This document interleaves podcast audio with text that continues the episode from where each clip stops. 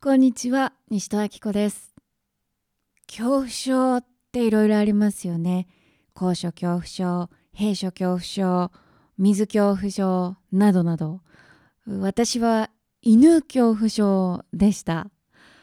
もうね本当に犬が怖くて。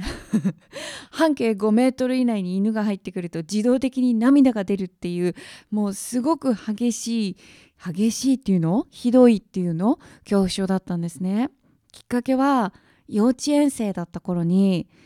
あの友達と妹と3人でお外で遊んでいたら白クマみたいな犬がうわーって来たんですよそれで私たちもうわーって逃げて そしたら、うん、友達まこちゃんって言うんだけどまこちゃんはまこちゃん家に入った私はまこちゃん家の玄関までの3段の階段登りきったそこで後ろから声がする「お姉ちゃん!」ふって振り返ったら妹が脇腹をガブってかぶりつかれるところを間近で見ちゃったもんだからもうそれからですですね犬が怖くて怖くて仕方がないっていうそういう感じだったんですね。それで昔って結構野良犬っていましたでしょ？どうでした？私だけかしら田舎福岡県の田舎にいたからなのか授業を受けててもねたまに犬入ってくるんですよ。教室の中に。夏とか。もうそしたらもうパニックになっちゃって上履き履いたままなのに机の上に乗っかってそれでも犬が近づいてきたら友達の机の上を渡り歩いたりしてギャーギャー言ってたようなまあそんなぐらいだったんですけれどもなんか今なまったけど それがですね10年ぐらい前のことなんです。あの友達がダイエットに成功したそれがなぜかっていうとヒプノセラピーを受けたからだっていう話をしてくれたんです。何でも食べるのを我慢するんじゃなくって食べたい気持ち自体がなくなったから簡単に痩せられたって。これが恐怖症にも効くらしいよっていうのを聞いてまあちょっと催眠療法？ヒプノセラピー？大丈夫かな？でも友達がね受けてあの成果出てるんだから大丈夫だよねと思って行ってみました。最初結構ガチガチで で緊張をねうまくほぐしてくださったんですけれどもそのヒプノセラピストの方が。それで催眠状態に入った。催眠状態って、まあ、私のあの体験ですけれども頭はすごくクリアではっきりしてるんだけど体はすっごくリラックスしてちょっと眠ってるような感じ。だからうん心のこうバリアっていうものがこう取れてる状態みたいですね。そこで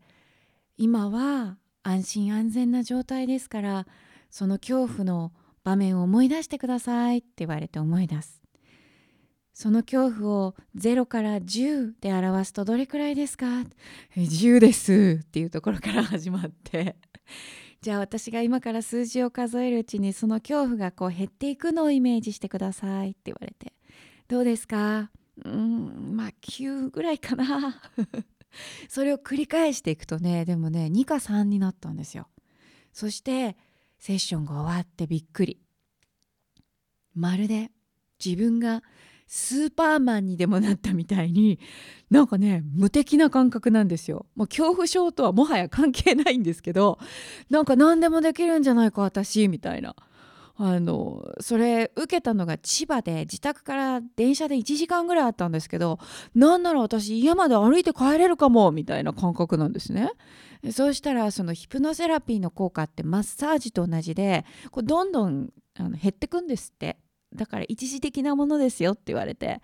だったらこのすごい今効果を感じている間にもう実際に犬と触れ合わねばと思った私はあのお友達の実家が犬を飼っているということでそこまで行きましてそしてご両親にこうお力をお借りしてね犬を恐怖症を克服するぞって言ったんですでソファーに座ってますでしょ？そしたらパパさんがね犬を抱っこしてくれてるんですけどちょっとそんなに近くに来ないでくださいっていうところからちょっとずつちょっとずつ近づいてきてそしてまあワンちゃんも慣れてきたんでしょうね。まあ、最終的にはですよ多分2時間ぐらいはいたと思いますけど最終的にはあのお膝に自分のお膝にいてくれても大丈夫っていうぐらいになったんですよ。もうその辺歩き回ってても大丈夫。いや人生の中からですねこの苦手とか恐怖っていうものが一つでもなくなるってどれほど大きいことなんでしょうと思いましたね。不思議なのはそこからさらに10年ぐらい経った1年半前のことです。犬を飼いたいなって思ったんです。おかしいでしょ？まだ怖いんですよ。恐怖ゼロになってないんです。なのになぜか飼いたいなって思った。これはおかしいと自分でも思いましたよ。だから1週間ぐらい様子見たんですけどその気持ちが変わらないんですね。それで知り合いに相談したところいいブリーダーさんがいるからじゃあ行ってみようと。いうことになりました。でも別にブリーダーさんのところにいつもねその子犬がいるわけじゃないよって言われたんです。でも私思ったんです。私を待ってる犬がいるって。なんだそれって。でもねそう感じたんですよ。それで実際行ってみました。犬いっぱいいます。怖くて入れません。何しに来たのっていう感じだったんですけど。すんごい緊張してこうソファーにいたらこう1頭ずつなんか生まれたばっかりって1匹っていうのかな？どうなんだろう？もうこんなんですよ。あのすごいちっちゃい、うん、それを連れてきてくださるんですけどそれでもこう元気なワンちゃんとかだとこの辺にワンワンとかって来られたらもうううパスパスパスパスみたいな感じで。それで何頭目かな4頭目ぐらいに来たブラックシルバーというね、まあ、足だけ白いあの黒いシュナウザーミニチュアシュナウザーっていうのが来た時にあれ？この子なんか私に興味を示してる気がするこの子だけは。うん、しかもこうあんまり元気じゃないからいいかも で結局その子を飼うことになったんですけれども怖いでしょ？だからご飯をあげるのが怖いんですよ。ご飯をね犬の口元に持ってくとすごい興奮するんですね犬って。だから私も怖くて手離しちゃったら餌がこうばらまかれてしまってもうこれは困ったどうしようと。そこで思いついたのが段ボールかぶせ作戦。段ボールをね蓋しないで犬にこうスポッてかぶせると天井だけ開いてる状態なんですよね。それであのご飯を犬のそばに置いて段ボールを引き上げると犬は「あご飯がある!」って初めてそこで興奮するから私怖くないということでそれ3ヶ月ぐらいやりましたかね。そのうちにですよもう可愛くて仕方がないっていうこのすごい怖いからすごい可愛いに変わったんですね。この体験は自分にとって本当に大きかったと思います。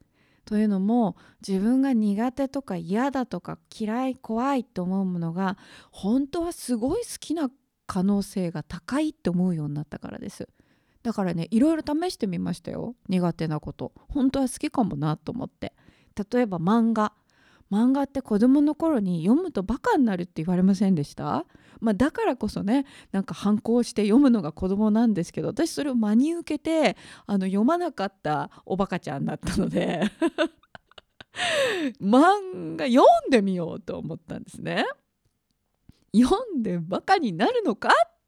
面白いんですね。ところが読んだらね漫画ってね。この年になって初めて漫画の面白さを知りました。よかったです。本当に。死ぬ前に知ることができて、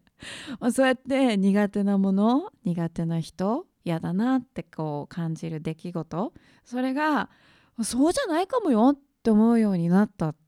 で実際に試してみたら全然違うじゃんという体験も増えてきた。これってすごくこう幸せ度が上がりますよね。だって日々生きててあのそこに出くわすいろんな出来事で嫌だなって感じることがほとんどなくなりましたからね。うん、だからこう恐怖症をね何か持ってらっしゃる方がこうそれが改善するようなことが起こったらいいなってすごく思ってあのそしたらですねこれあのブログに書いたんですけれども恐怖症をね克服した女性の記事がニュースになってたんです。写真家のジュリアンヌ・コストさんという方で飛行恐怖症だからフライト恐怖症だったんですね。そこをあえて飛行機乗って窓から写真を撮ったと。でその高度 9,000m からの空っぽな空間っていうのを眺めてると怖いんですって。代わりにその眼下に流れる広大な風景の方に注目したらあ自分はこの風景の見物人だこの景色の中にいるんじゃなくてこれを外から見てるんだって思ったら恐怖が和らいで恐怖症を克服されたんですって。これってまあ私専門家でも何でもないですけど思うのはその恐怖を感じる対象とか恐怖心と自分が一体化していると抜け出せないんですよね。でもそのこの方はカメラのレンズというものを通してその恐怖の対象から距離ができた時に恐怖心からも距離ができたんじゃないかもう一つ例をご紹介しますねあのウェイン・ダイヤーさんっていうアメリカ人の作家の方がいらしてもうお亡くなりになったんですけど彼が今だから分かることっていうのをねお亡くなりになる前に書かれたんですね。でその中にあのお兄さんが水恐怖症を克服されたエピソードが載ってたんです。子供の頃にね溺れた経験のあるお兄さんは水の中に入んなきゃいけないとか水にこう近づくだけでジンマシンが出てたんですって。でその体験から27年経った時にそのウェイン・ダイヤーさんと一緒にプールに入ってであのジンマシン以外のことだったら何でもいいからそのことに集中してって伝えたんですって。さらに話しかけてずっと。ずっと話しかけるとお兄さんもそっちにやっぱり意識がいきますよね。だからジンマシンのこと考えられないんですよ。さらに小声で話しかけたんですって。そうするとお兄さんは近づいて「えなんて言ってんの?」ってより集中しなきゃいけないですよね。つまりそれだけジンマシンとか水が怖いっていう気持ちから離れることができて気がついたら30分。あれ？ジンマシン出てない。大丈夫だっていうことで水恐怖症が治ったらしいんですよね。